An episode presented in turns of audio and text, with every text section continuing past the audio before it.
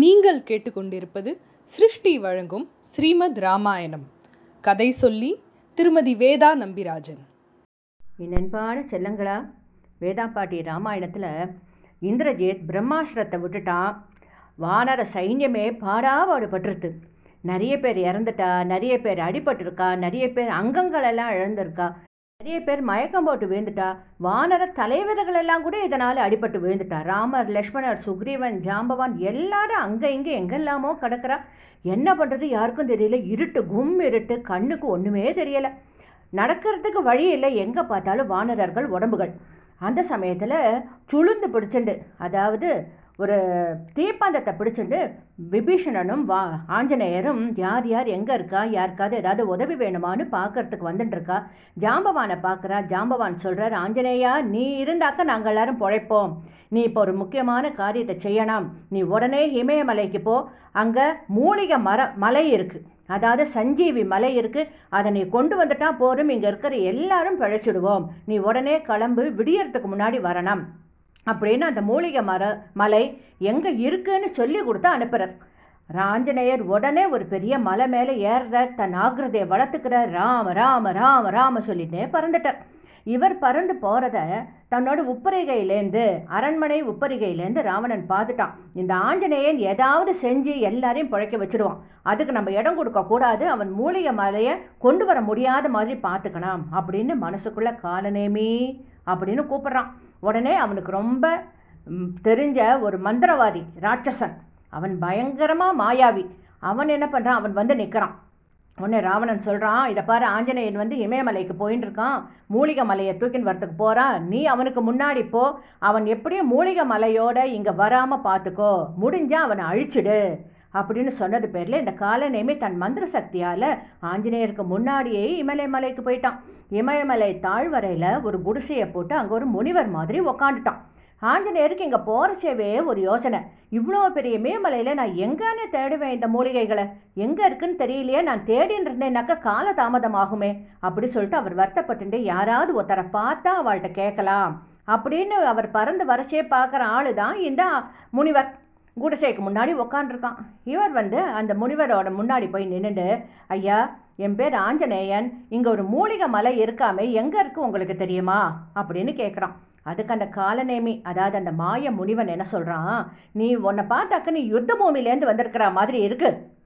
சண்டையெல்லாம் போட்டுட்டு அந்த கையால் இந்த திவ்யமான மூலிகையை தொடலாமா? நீ முதல்ல போய் அந்த ஏரியில் குளிச்சுட்டு வா. அப்போ தான் மூலிகைகளை தொடலாம். சுத்தமாக தான் இந்த மூலிகைகள் எல்லாம் தொடணும்.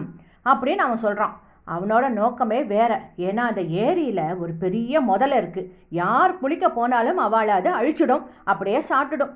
அப்போ அந்த மாதிரி ஆஞ்சநேயனுக்கு அழிவு வந்துடும் அப்படின்னு இந்த காலநேமி நினச்சிட்டு இருக்கான்.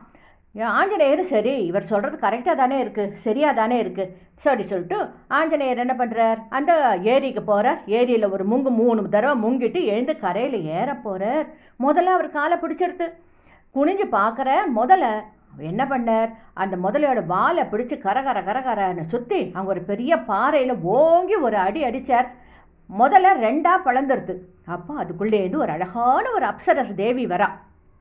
ஆஞ்சநேயா நான் உனக்காக தான் காத்துருந்தேன் ஒரு சாபத்தினால இங்கே முதலையா நான் கிடக்கிறேன். நீ வந்து என்னை காப்பாற்றுவேன்னு எனக்கு தெரியும். நான் அதுக்காக தான் காத்துருந்தேன் உனக்கு இப்போ மூலிகை எங்கே இருக்கணும்னு நான் உனக்கு வழி சொல்கிறேன் இந்த பக்கமாக போ. இங்கே ரிஷப மலை தங்க மலை இருக்கும்.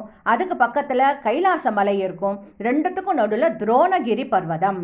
அந்த துரோணகிரி பர்வதத்தில் சஞ்சீவி மலை இருக்குது அங்கே இருக்கிற அந்த மூலிகைகளை பல பல பலன்னு மின்னிண்டு விதவிதமான நிறங்களில் ஒளி கொடுத்துட்டுருக்கும் உனக்கு சுலபமாக அந்த மூலிகை மலையை கண்டுபிடிச்சிடலாம். ஆனால் ஒரு விஷயம் அங்கே உக்காண்டிருக்கிற முனிவன் அவன் முனிவன் இல்லை கால நெமிங்கிற ராட்சசன் உன்னை கொல்லறதுக்குன்னு ராவணனால் அனுப்பப்பட்டவன் அவனை ஒரு வழி பண்ணிட்டு அப்புறம் நீ மூலிகை மருந்தை தேடிட்டு போ அப்படின்னு அந்த அப்சரஸ் சொல்லி ஆஞ்சநேயனை வாழ்த்திட்டு அவள் கிளம்பி போயிட்டான் ஆஞ்சநேயர் ஓஹோ நீ அது சொல்லிட்டு கதையும் தூக்கிட்டு வந்து நின்று அவன் எதிர்பார்க்கல. ஆஞ்சநேயர் திரும்பி வருவார்னு இந்த காலநேமி எதிர்பார்க்கல. ஓ நீ குளிச்சுட்டு வந்துட்டியா?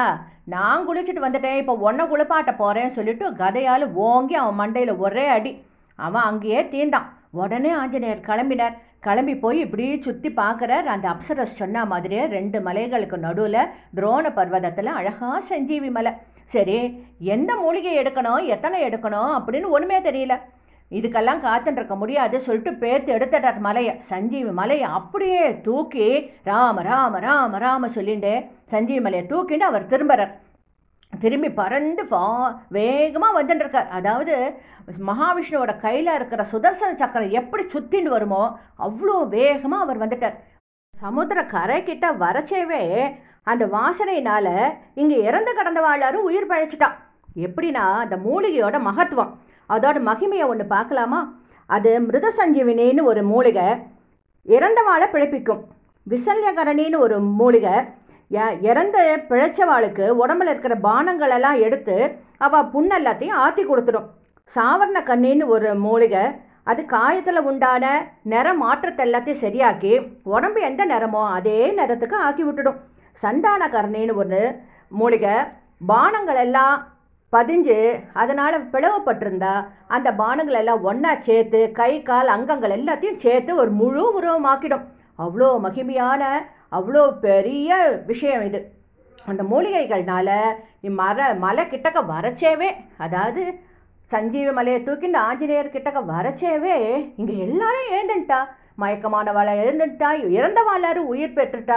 அதுக்கப்புறம் அடிபட்டவா? எல்லாருக்கும் அவளுக்கு அடிபட்டதாவே நினைவில்லை உடம்பு எல்லாம் சரியாகி முன்னை விட ரொம்ப பௌருஷத்தோட சக்தியோட வீரியத்தோட பலத்தோட அவள் உடம்பு ரொம்ப ஆரோக்கியமாக ஆயிடுத்து ராமர் லக்ஷ்மணர் எல்லாரும் எழுந்துட்டா ஆஞ்சநேயர் அப்படியே கொண்டு வந்து அந்த மலையை ஒரு பக்கமாக வச்சார். வச்ச உடனே சுசேஷன் வந்து அதுலேருந்து கொஞ்சம் மருந்துகளை எடுத்து யார் யாருக்கு என்ன சிகிச்சை கொடுக்கணுமோ எல்லாத்தையும் செஞ்சு முடித்தார் ராமர் ஆஞ்சநேயர் அப்படியே தழுவின்ட்டார். இப்போ ராஞ்ச ராமர் சொல்லுவ ஆஞ்சநேயா இயற்கையை நம்ம காப்பாற்றணும் இயற்கையிலேருந்து நம்மளுக்கு நல்ல பலன்கள்லாம் கிடைக்கிறது. அதை நம்ம பாதுகாத்து வச்சுட்டு தான் இயற்கை நம்மளை வாழ வைக்கும். அதனால் திரும்பி நீ இந்த மலையை கொண்டு வச்சுடுப்பா அப்படின்னு சொல்கிறார் ஆனால் இதுக்கெல்லாம் முன்னாடி நம்ம எல்லாருக்குமே ஒரு சந்தேகம் வரும். இப்போது வானரர்கள் எல்லாரும் இறந்திருந்தா அடிபட்டிருந்தா காயப்பட்டிருந்தா பிளவுபட்டிருந்தா எல்லாத்தையும் இந்த மருந்துகள் சரியாக்கிடுது ராட்சசர்களுக்கும் அதுதானே. இந்த பாகுபாடு கிடையாது இயற்கைக்கு ராட்சசர்களும் அங்கே இறந்து கடந்திருந்தா அவளும் ஏந்துருப்பாளே நம்மளுக்கு தோணும். இதில் ஒரு விஷயம் சொல்லப்பட்டிருக்கு. என்னன்னா ராவணன் என்ன பண்ணினானா அவங்க கிட்ட இருக்கிற அசுரர்கள் இறந்த உடனே அவளை தூக்கி கடல்ல போட்டுட்டானான் எண்ணிக்கை தெரியாத அந்த எதிரி படையில் இருக்கிறவாளுக்கு தங்கிட்ட எத்தனை பேர் அசுரர்கள் இருக்கா எத்தனை பேர் இறந்துருக்காங்கிற விஷயம் அவளுக்கு தெரியக்கூடாது. அந்த கணக்கு தனக்கு மாத்திரம்தான் தெரியணும். அப்படிங்கிற எண்ணத்தோட அடிபட்டவா பழைக்க முடியாதவா இறந்தவா எல்லாரையும் தூக்கி அவன் கடலில் போட்டுட்டான். அதனால அசுரர்களே இல்லை. அடிபட்டவாளோ இறந்தவாளோ இல்லாததுனால அசுரர்கள் பிழைக்கவே இல்லை அப்படின்னு ஒரு காரணம் சொல்லப்பட்டிருக்கு.